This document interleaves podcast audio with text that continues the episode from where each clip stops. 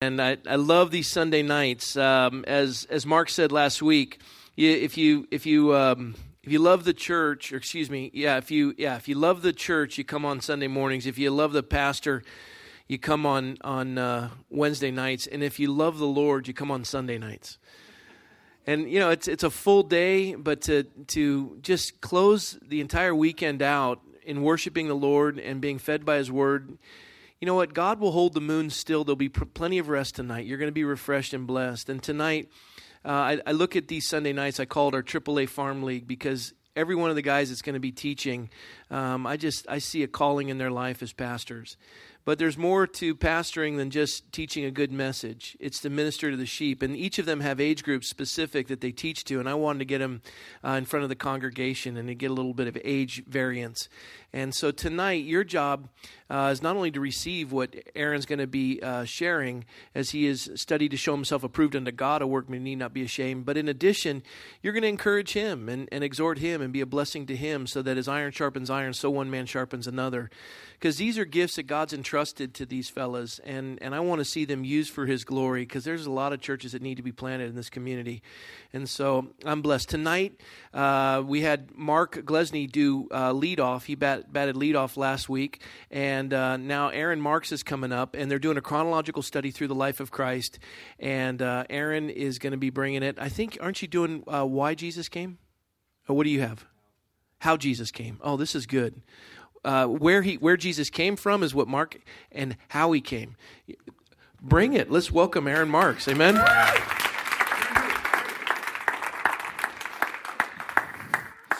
Hello. It's a tremendous privilege to be here this evening. We're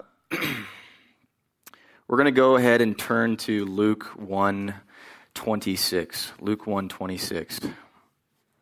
If you need a Bible, Glenn's going to be passing them out. Go ahead and raise your hand.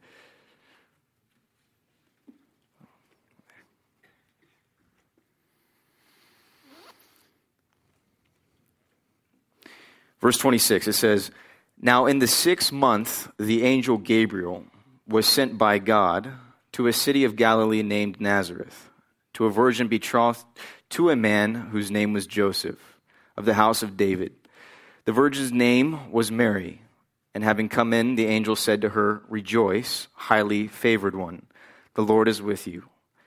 Blessed are you among women.' But when she saw him, she was troubled at this saying, and considered what manner of greeting this was. Then the angel said to her, 'Do not be afraid, Mary, for you have found favor with God. And behold, you will conceive in your womb and bring forth a son. And he shall call his name Jesus, and he will be great, and he will be called the Son of the Highest, and the Lord God will give him the throne of his father David, and he will reign over the house of Jacob forever, and of his kingdom there will be no end.' Then Mary said to the angel, 'How can this be, since I do not know a man?' And the angel answered and said to her, 'The Holy Spirit will come upon you, and the power of the Highest will overshadow you. Therefore also the Holy One, who is to be born by the will of God, is called this. Therefore also the Holy One who is to be born will be called the Son of God. Now indeed Elizabeth, your relative, has also conceived a son in her old age, and this is now the 6th month for her who was called barren. For with God nothing will be impossible.' Then Mary said, 'Behold, the maidservant of the Lord. Let it be to me according to your word.' And the angel departed from her." Let's pray.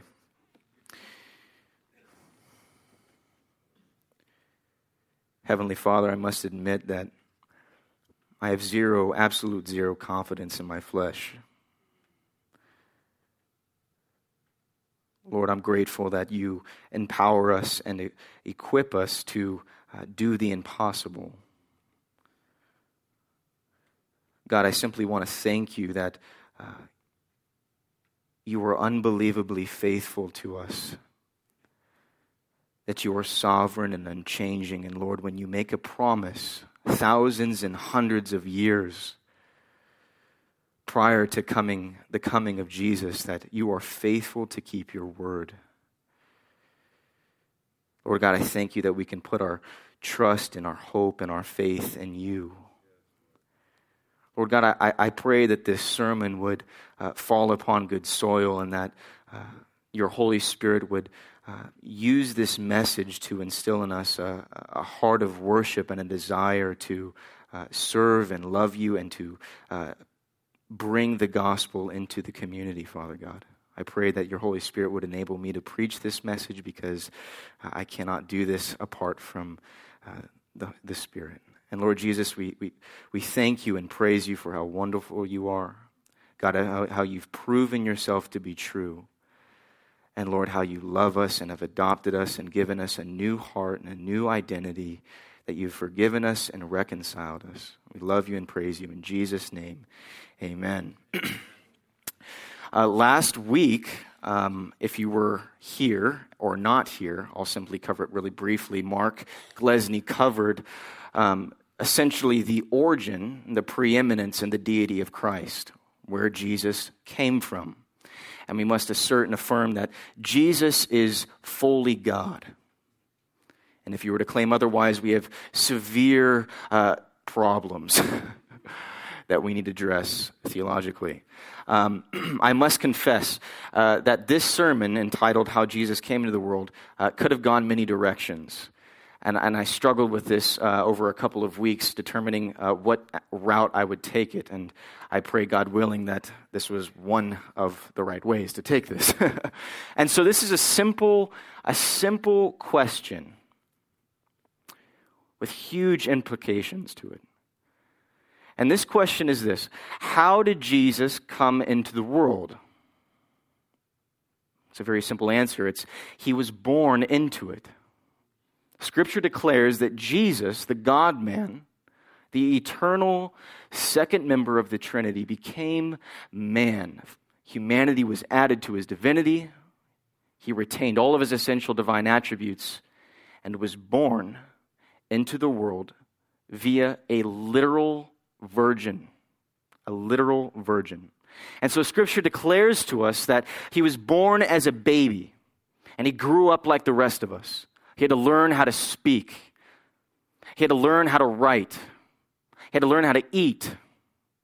Scripture declares that he was born to a Jewish woman named Mary, as Luke 1:27, our text here tonight, says.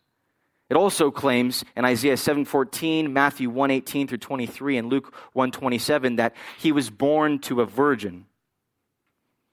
Also, it says that he would be born in the city of David, which is called Bethlehem, as Micah 5:2, and the fulfillment of that, Luke 2:1 through 7.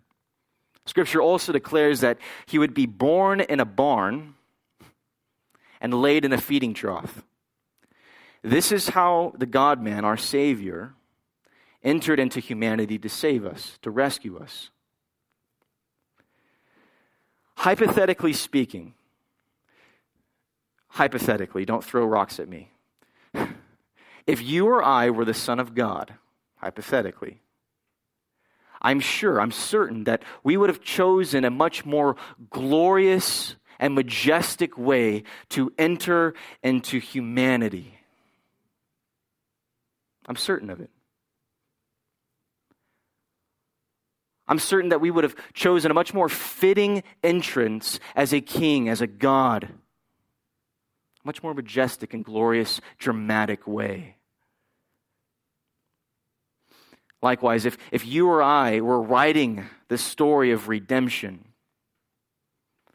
I'm certain that we would have skipped the gore of an actual childbirth and the awkward stages of childhood, and just had God enter into humanity as a full-grown man, wearing the most expensive clothes, driving the most expensive car, studying at the most esteemed colleges, making billions of dollars, writing the most acclaimed books, achieving wealth and popularity and fame and status. I'm sure this would seem to be a much more fitting way for a king, a God-man, to enter into creation. But that's simply not how Scripture declares how our God entered. It's not. You see, Jesus didn't ride a lightning bolt or a fiery chariot nor did he sit on a throne carried by angels into humanity. It's not how he did it. Rather, Scripture declares that he came much more quietly and humbly. I'm going to read you a passage from Philippians 2:5-8. It says, "Let this mind be in you, which was also in Christ Jesus, who being in the form of God did not consider it robbery to be equal with God, but made himself of no reputation, taking the form of a bondservant and coming in the likeness of men. And being found in appearance as a man, he humbled," keyword, humbled himself, "and became obedient to the point of death, and even death of the cross." There's a false view that comes from this passage called the Kenosis theory, believing that when Jesus came into the world, he gave up certain essential attributes of his divinity, that he rid himself of certain necessary attributes that he possessed as a deity, as God. And this text isn't saying that he emptied himself of divine powers or he emptied himself of divine attributes, because if that were the case, then he wouldn't be fully God. And once again, we have a severe problem if that were the case. What this passage is saying is, although he was fully God, equally God in every way, he took a low position, a low status. In other words, he took the humble role. This is how our God entered humanity. And the beautiful picture, that illustration that this text presents to us, is that the eternal member of the Godhead, the Son of God, stepped off of his throne and removed his royal robes and entered into dark and depraved humanity to save sinners. That's the picture that it paints. You see, Jesus left his riches and heavenly glory for poverty and humility. You see, he deserved all praise, he deserved all worship, he deserved all service. But he did not use his power, prestige, or position to be served by men or esteemed by men. Rather, he actually came to serve. He humbled himself.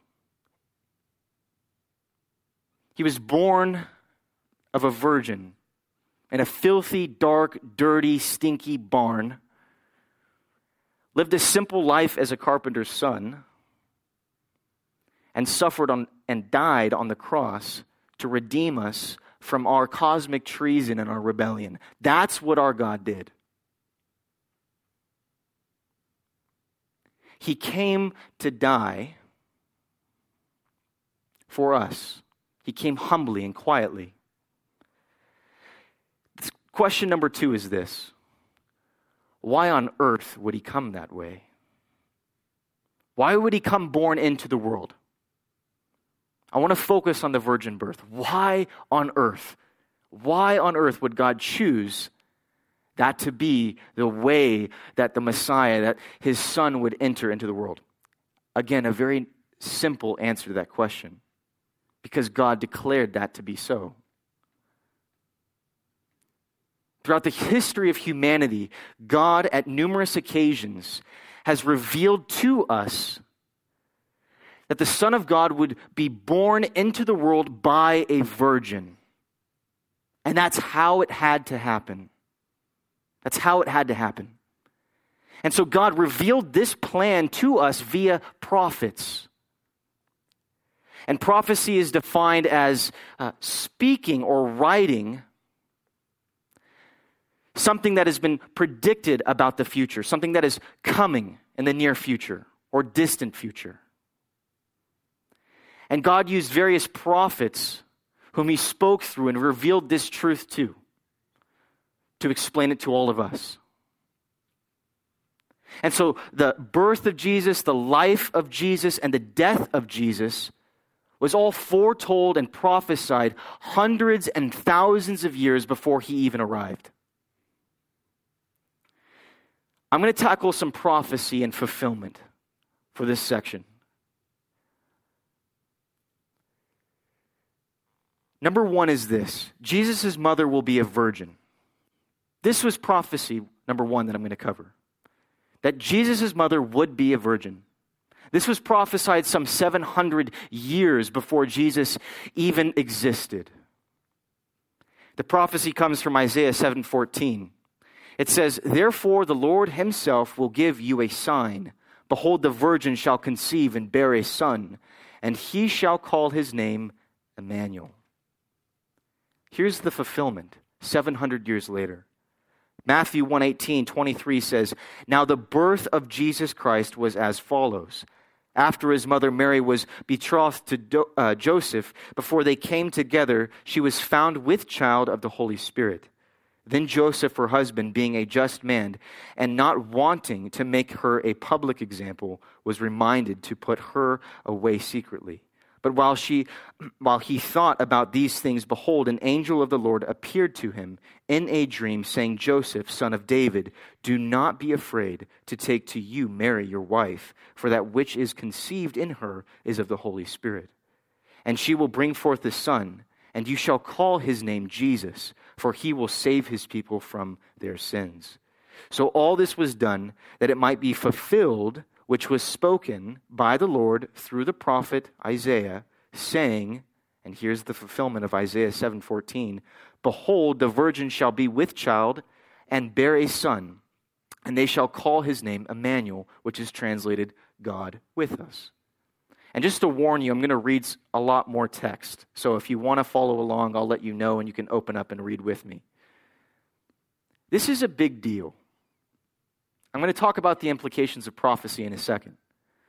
But are you aware that this prophecy given to Isaiah, and then Isaiah prophesied this revealed truth that God had given him, this occurred 700 years, roughly 700 years before Christ was born.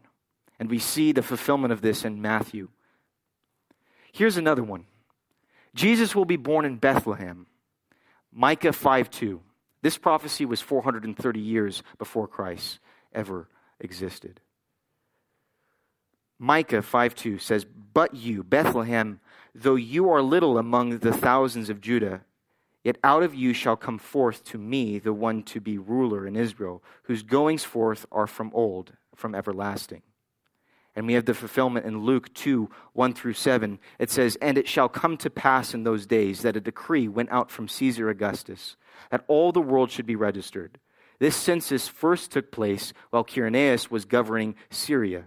So all went to be registered, everyone to his own city. Joseph also went from Galilee, out of the city of Nazareth, into Judea, to the city of David, which is called Bethlehem, because he was of the house and the lineage of David, to be registered with Mary, his betrothed wife, who was with child. So it was that while they were there, the days were completed for her to be delivered, and she brought forth her firstborn son, wrapped him in swaddling clothes, and laid him in a manger, because there was no room for him in the inn." Again, I want to clarify something. When I say before Christ existed, I mean Christ as man. We understand that the Son of God has always existed, but not always as man. So these prophecies are taking place thousands and hundreds of years before the God-man, Jesus Christ, entered into humanity. And this is a particularly interesting passage that really depicts God's sovereignty over human events. We see Caesar Augustus orchestrating this decree where they would have to go and be registered in another town. Joseph and Mary were native to Nazareth. If Jesus were born in Nazareth, then he would not be the fulfillment of the prophecy in Micah 5:2 that says that he would be born in Bethlehem. So in God's sovereignty, he orchestrated this event to where Caesar would decree this thing, and that Mary and Joseph would have to travel with child, and that the baby would be delivered just at the right time, so that he would be born in Bethlehem, just as the scriptures state. The last one that I'll cover is this: Jesus will be the promised king. This is 1,000 years before Christ even entered into human history. 2 Samuel 7:12-16 says, "When your days are fulfilled and you rest with your fathers, I will set up your seed after you, who will come from your body, and I will establish his kingdom. He shall build a house for my name, and I will establish the throne of his kingdom forever. And I will be his father, and he shall be my son. If he commits iniquity, I will chasten him with the rod of men and with the blows of the sons of men. But my mercy shall not depart from him, as I took it from Saul when I removed from before you, and your house and your kingdom shall be established forever before you. Your throne shall be established forever." And the fulfillment of this we see in Luke 1:32-33 that says, "He will be great," as Gabriel says to Mary. "He will be great, and he will be called the Son of the Highest. And the Lord God will give him the throne of his father David, and he will reign over the house of Jacob forever, and his kingdom there will be no end." These are just some really important prophecy and fulfillments that we see in Scripture. There's really no need for any human commentary on them. What they say is quite clear and evident. These are prophecies made hundreds and thousands of years before Jesus entered into history, and we see the fulfillment upon his arrival. Why in the world would God make these prophecies so far in advance? And these three reasons why I really believe God did this kind of hit me hard when I was studying them. And so I think that there are three major implications of why in the world God intended to give these prophecies so far in advance. And number one is this, for those of you who take notes. Number one is this: to inform people about Jesus and his work in advance. To inform people about Jesus and his work in advance. God told his people about the coming of the Savior so that they would anticipate his arrival, that they would have hope in his arrival, that they would put their trust and their faith and their hope in the coming Messiah that would save them from their sins, so that they would put their hope, faith, and trust in something greater than themselves or in their deeds, or to prevent them from worrying that they're sinners and that their sin would not be atoned and that they would spend eternity in hell. So God revealed this truth to his people so that they would have hope, that they would anticipate anxiously the arrival of this Messiah that would save them from their sin. And what's interesting is that God told them who was coming. Who was coming? The Son of God. He told them how he was coming. As we see in Isaiah 7:14, 700 years before his birth, that he would be born by a virgin. He told them where he would come. We see that Micah 5:2 tells us that he would come in Bethlehem. He would be born in Bethlehem. And the last one is why. God told them why he would be born. And that is to save them from their sins. And Zach Shalabaga will be covering that next week, which I'm really stoked about. Number two, to provide a reasonable faith for those who don't believe. Why would God make these prophecies so far in advance? To provide a reasonable faith for those who do not yet believe. Damian Kyle says this: "When one looks at the portrait that God has painted of the coming of the Messiah through the Old Testament scriptures, one realizes that in God calling upon me to believe in his Son for the forgiveness of sins is not blind faith at all. When we understand the prophetic basis behind his life and his claims, then we realize that it is the only reasonable thing to do with him." You see, the Old Testament scriptures are there for a very significant purpose. God desires those who do not yet believe, those who want to scrutinize the Word of God, to scrutinize our faith and call it a blind faith. He's provided us and preserved for us the Old Testament scriptures so that we would have a reasonable and logical faith. Do some studying on the Old Testament manuscripts. When were they dated?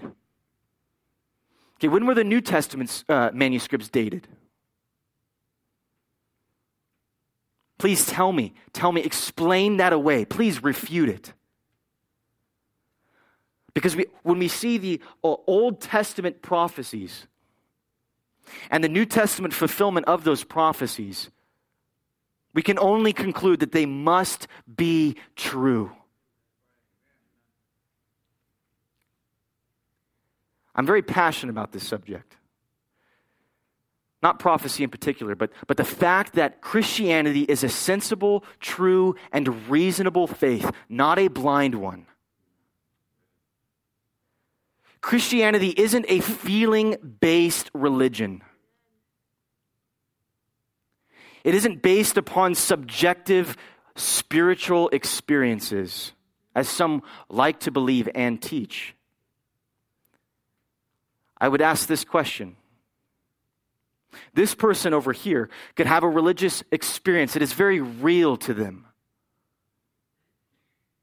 But this person over here could never experience that religious event, that feeling. So because this person over here did not experience what this person over here did not experience, does that mean that it is true for them and not true for them?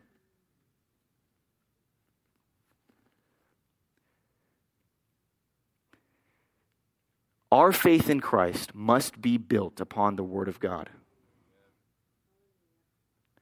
not upon religious spiritualities and experiences and feelings. Those are other religions. We know that the Word of God is true because God has proven it through the prophecies and their fulfillments. We know that He has made promises and that He has kept His word and that He has fulfilled everything that He has promised. Therefore, we know it is true. And therefore, we know that Christianity is sensible, true, and reasonable. And once again, I must state this again. Our faith in Christ must be built upon the Word of God. And that's why we teach the whole counsel of God's Word at Calvary Chapel. I battle this in the high schools with Christians who are really into spiritualities, almost pagan.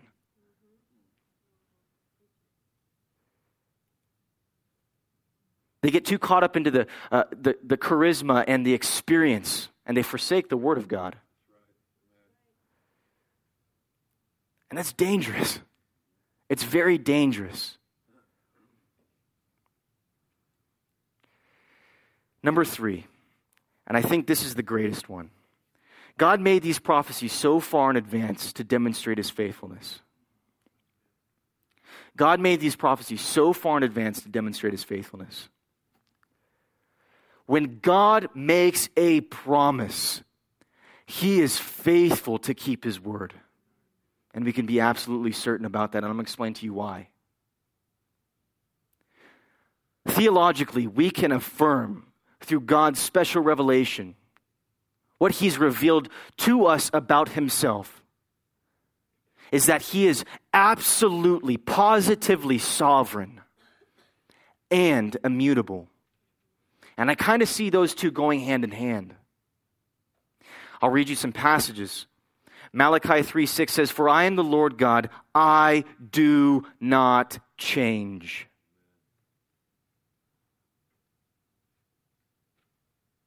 Daniel 4:35 says, "For His dominion is an everlasting dominion, and His kingdom is from generation to generation. All the inhabitants of the earth are reputed as nothing. He does according to His will, in the army of heaven and among the inhabitants of the earth. No one can restrain Him." So I see immutability and sovereignty kind of going hand in hand here. This is why. Theologically, we say God is immutable, which means He's unchanging in His purposes, plans, and promises.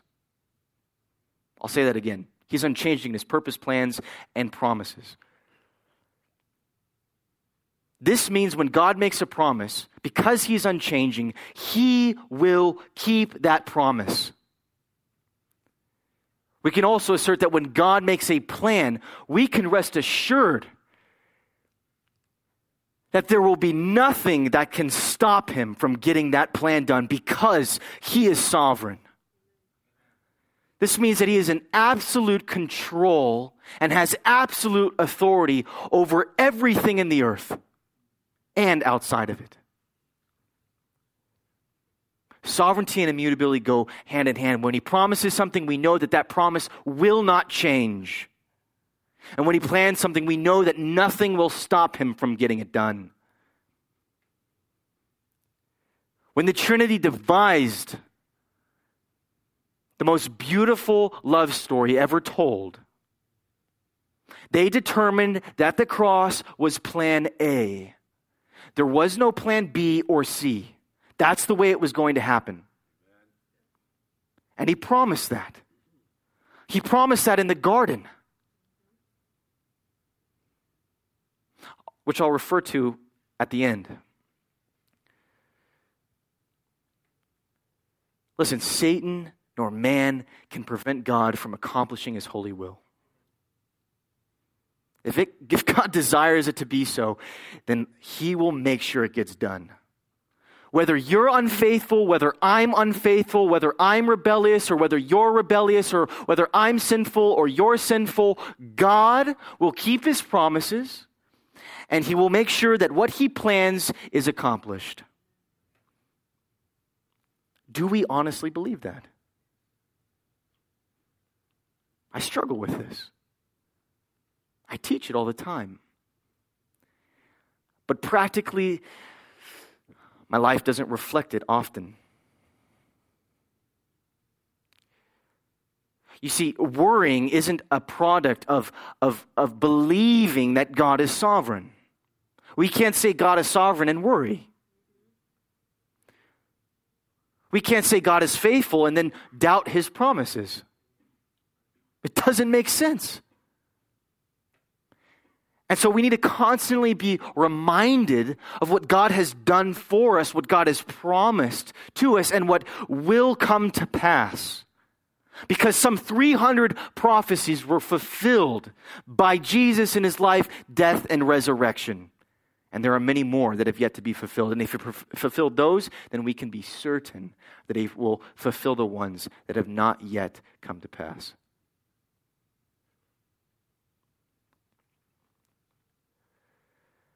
I want to talk a little bit more about this.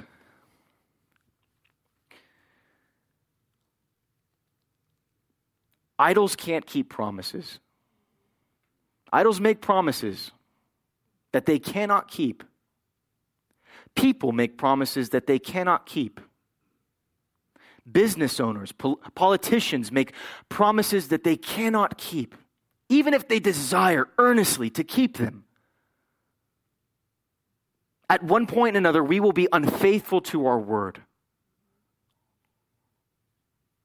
On numerous occasions, I've promised something with good intention and have failed to keep that promise. On numerous occasions. What we have to stray away from is putting all of our faith, all of our trust, and all of our hope into people and things.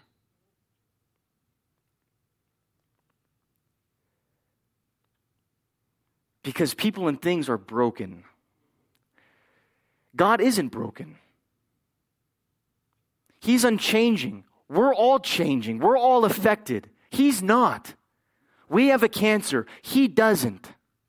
We have a corrupt nature. He doesn't. We have an inherited sin and guilt. He doesn't. He's incapable of sinning. He's incapable of lying. We are. So what happens is when we put our faith and our trust and our hope in someone or something and then they break that promise, what happens to us? We're unhappy, we're flustered, we're defeated, we're miserable. I would implore you to put all of your faith, hope, and trust in the Messiah, in God. because he alone is faithful to complete everything. He's faithful to keep his word. I just need to keep saying this over and over again because we forget it too often. We do. We're going to move on here. Here's probably an extremely debated theological position, if you will. Was Mary really a literal virgin? And why in the world is it important?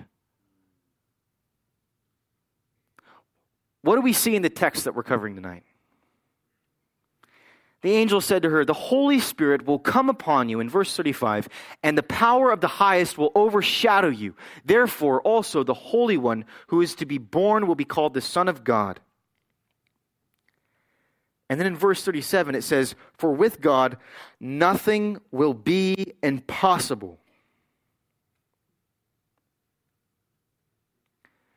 Was Mary really a virgin? In a word, yes. She was a literal virgin. I'm going to explain to you why that's important. But first I'm going to prove to you that she was. Because theological liberals, a lot of people in Christendom, are doubting this truth. And it's sickening. Genesis 3:15 says, "And I will put enmity between you and the woman, between your seed and her seed. He shall bruise your head, and you shall bruise his heel." The first time the gospel is ever preached is here in this passage. Theologically, we call it the proto-evangelium, which means the first gospel in Latin. And God preached this first gospel in response to Adam and Eve's failure and Satan's victory. And what he says is, "Satan, you may have won this battle, but you will certainly lose the war." And so he declares, in response to their failure, in response to their rebellion, that a redeemer will come via a woman. Here's what's really interesting. The text records God revealing that he would bring a redeemer into this world through the seed of a woman.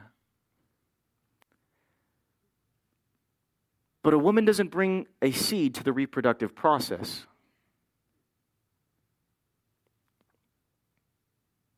She brings an egg. But there's no father mentioned. There's never a father mentioned in Scripture. And so what we can gather from this is that we're talking about a miracle. We're talking about a supernatural act of the Holy Spirit. We're talking about a supernatural act that will be performed by the Spirit, where the Spirit will overshadow Mary, and that he will somehow miraculously make it possible that the God-man will be fully God, and that he will also be fully human, but in one person. That's a miracle. And it would have been impossible if it were done any other way. Because, why? Because God declared it to be so. Saying anything else is speculation.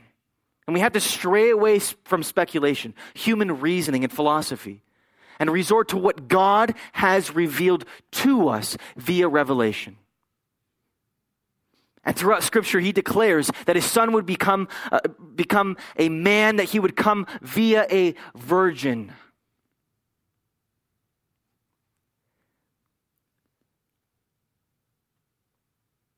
This first gospel was preached. The virgin birth promised that a Messiah would be born, fully God, fully man, in one person named Jesus Christ, who would live and fulfill the law and the prophets and take a brutal and bloody beating for humanity, and that he would rise again. to defeat Satan, sin, and death, to redeem us from ourselves, from eternal punishment. That someone would come that would crush Satan, that would accomplish what we are incapable of accomplishing. This is the gospel, that a Messiah, a Savior, a Redeemer would come to restore what has been corrupted. A Messiah, a Savior, a Redeemer, the Son of God, who would make all things new. And he is currently making all things new, currently reconciling all things to himself. And this first gospel was preached thousands of years before Christ ever arrived. Let's jump a few thousand years.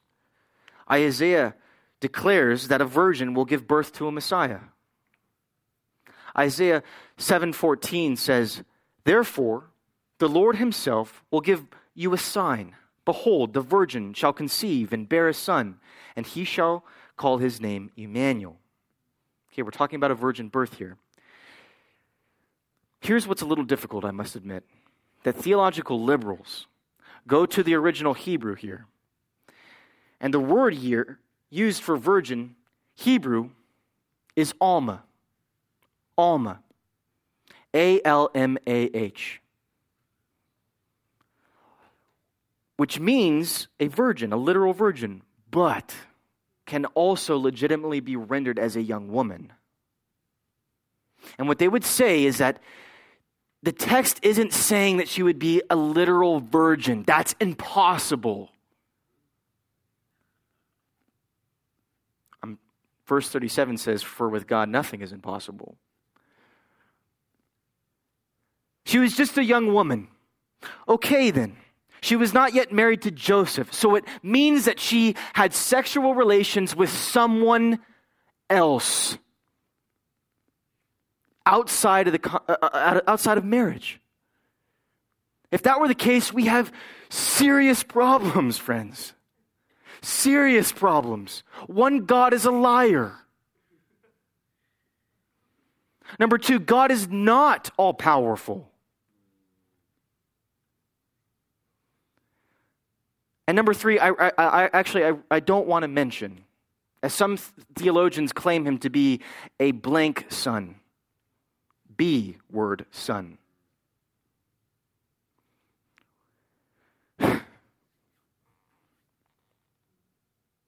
Here's where the positive news comes in. Centuries before Jesus arrived, about 70 Jewish rabbis, according to tradition, came together and they translated the Hebrew scriptures, the Hebrew Old Testament, into Greek, which we call the Septuagint. The Greek word they chose to render this word Alma was Parthenos. And guess what Parthenos means? A literal virgin, nothing else. This is centuries before any Christian influence whatsoever. That they understood the passage in Isaiah to be speaking, to be referring to a legitimate, literal virgin, not a young woman, not just a young woman.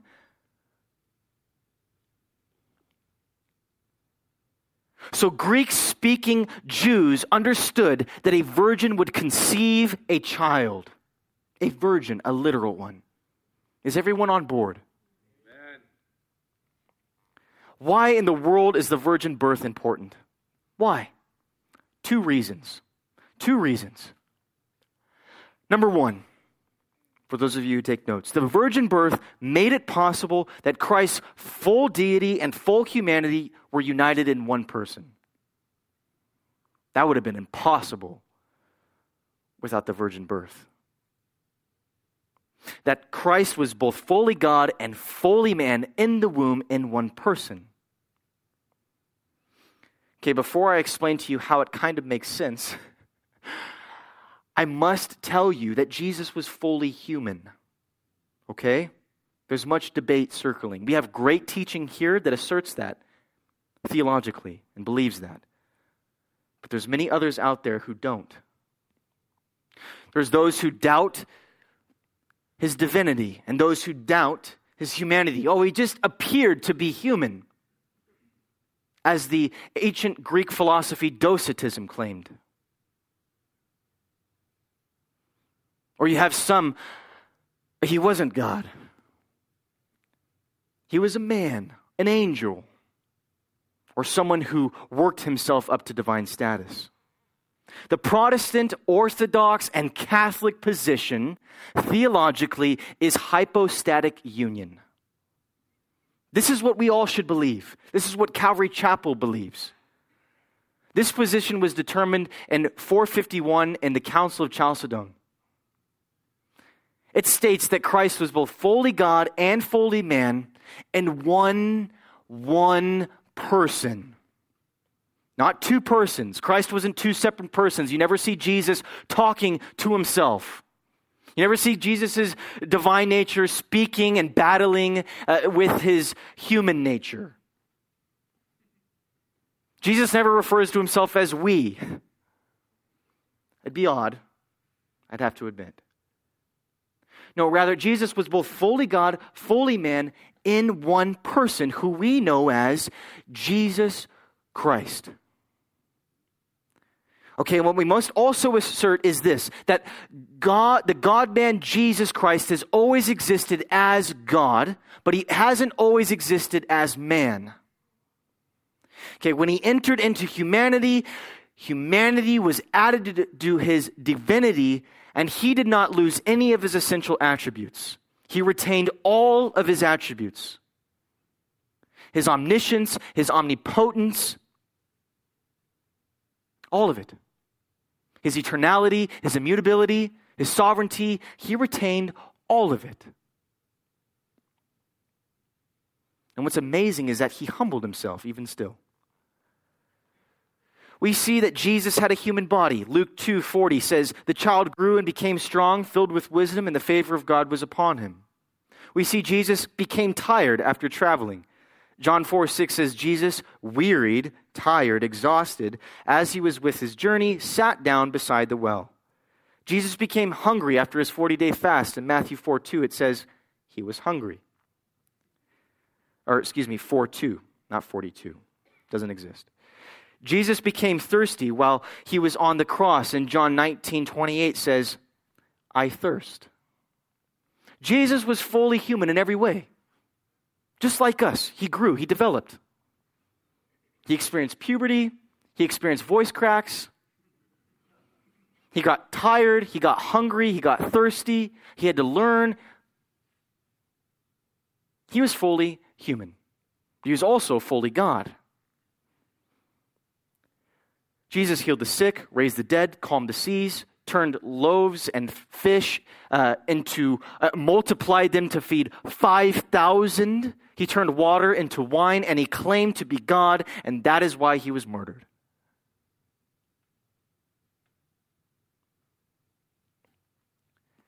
There's more that I can go into, but for the sake of time, I won't. I hope that we're all on the same page. The question was this, or the statement was this, rather. That the virgin birth made it possible that he would be fully God and fully man. God could have created Jesus as a man in heaven and sent him down. But then it would have been really difficult for us to understand how he could have been fully human. It would have been difficult for us to relate. How was Jesus really human? He wasn't born. He was fashioned in heaven. That wasn't the case.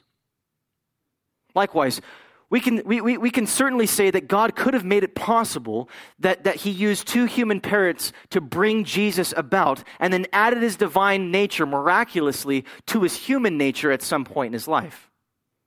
But then it would have been really difficult for us to understand how he would have been fully God.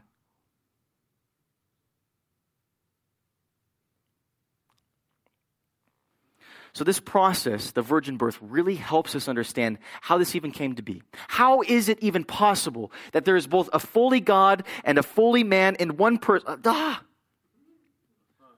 It's ridiculous. How can Jesus, being fully God, be all-powerful yet become tired? How can Jesus, being fully God and fully man, he was resting on the ship, right? Because he was tired. Popped up, calmed the seas. How can he both be omnipotent and tired at the same time? It doesn't make sense. How can he be tempted with sin when the scriptures say that God cannot be tempted with evil? It's really mind-boggling. But I would say this. What's true of the one nature is true of the person of Christ. What's true of the one nature is true of the person of Christ. Wrap your mind around that. Number two, the virgin birth made it possible that Christ would have a true humanity without sinfulness. And this is what we'll close here. The virgin birth made it possible that Christ would have a true humanity without sinfulness. Now, some will say this.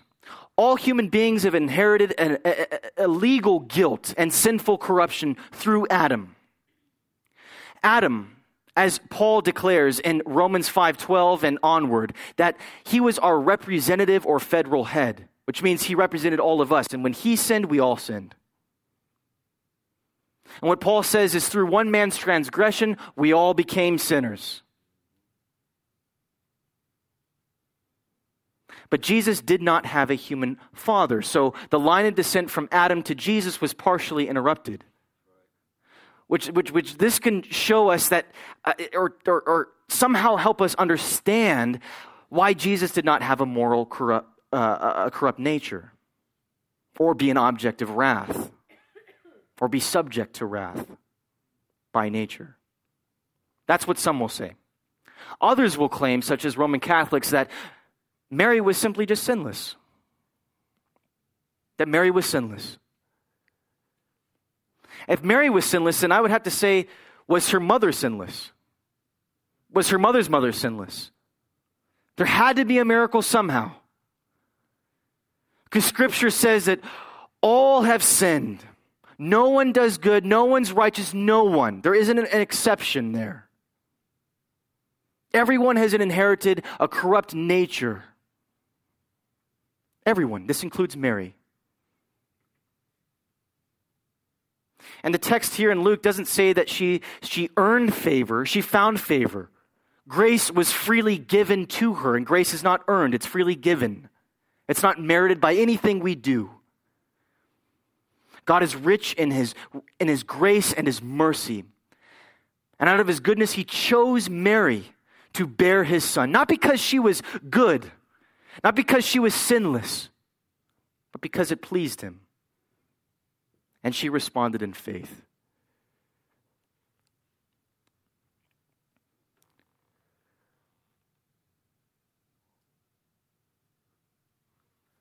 Here's the best solution here. Why Jesus didn't have a sinful nature. The best solution. Some will say, well, sin is passed down through the Father's line. Some will say that. I have a better solution. It was the miraculous work of the Holy Spirit. Amen. We can speculate all we want. We can have fun theologically with it and try to determine it. Try to figure it out. I love doing that. But really, it's all speculation. We see in the text that it's nothing else but the supernatural power and work of the Holy Spirit. That somehow, miraculously, the Holy Spirit prevented the transmission of sin from Joseph because he wasn't actually his father, and also somehow miraculously prevented the transmission of sin from Mary. It was a miracle. It was a supernatural act. The only way God would be capable of fashioning a true human without a sinful nature was by performing a supernatural act, period. And that's what I can tell you is truth, positively. And if you doubt the virgin birth, if you doubt how Jesus entered into the world as God declared it to be so, then you're doubting God's word to be true. You're doubting God's power. You're doubting his sovereignty. And verse 37, it simply says, "For with God nothing will be impossible." Nothing. God can perform exactly what he promised. And he promised it in the garden when Adam and Eve fell and Satan obtained victory over them. He promised it. And throughout the ages, thousands, hundreds of years, that he would send his son into the world to save us. And that he would come by a virgin. And he did that because he's God.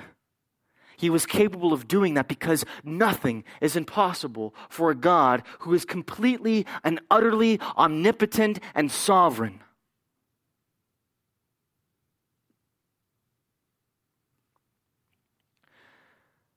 I'm going to close here. If there's anything out of this, anything in this message that you obtain, that you go home with, I want you to understand that God is unbelievably faithful to his people. He promised to his people throughout the ages that he was sending someone to save them. And he fulfilled that promise. And he's also promised that one day, we will no longer suffer. That we will experience eternal life with him forever. That he will return and he will make all things new. This is what he's promised to us. Do we honestly believe that? And the most painful sufferings, in the deepest moments of pain, do we believe these things to be true?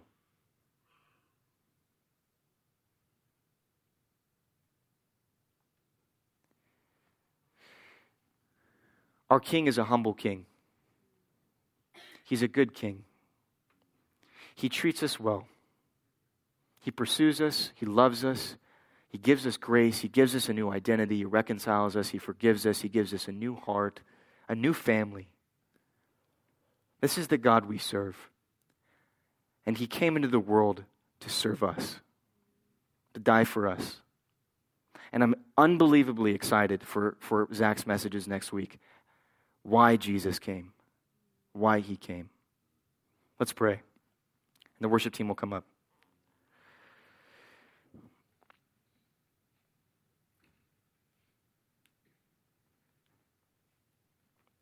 Father God, I admit that it's extremely difficult for us to really, really understand and believe who you declared yourself to be. Our flesh wants to resist it. But God, I thank you for your covenant love for your people, that it is unrelentless, it is never stopping, it is everlasting. And Lord Jesus, even though we doubt and we worry, and I'm sure that people doubted you throughout the ages when your son had not yet come. Was God really going to fulfill this promise? Is it going to come to pass, or did you just forget about us? That wasn't the case. And Lord God, you've demonstrated your love for us and your faithfulness and your sovereignty and just your immutability and just the prophecy and fulfillment and the life, death, and resurrection of Christ. And Lord, even in the supernatural work in our lives that you've done, that you have miraculously saved us and made a dead person spiritually new. And God, I thank you for this. Lord Jesus, I love you and praise you. And once again, I pray, Holy Spirit, that this sermon would fall upon good soil and that you would cultivate it and And Lord Jesus, that would just motivate us to be your witness, motivate us to worship you in a greater way. Lord, whenever we're speaking on theological matters such as this, Lord, it should produce an amazing doxology. Lord, the more we know about you, it should move us to want to worship you more and love you more. And so, God, we love you and praise you for what you've revealed to us through your word, Lord, the self-revelations you've made about yourself, Lord, to give us confidence in you and not in our flesh, to give us hope, faith, and perseverance, Lord Jesus. We love you and praise you. In Jesus' name, amen. Amen. Let's stand.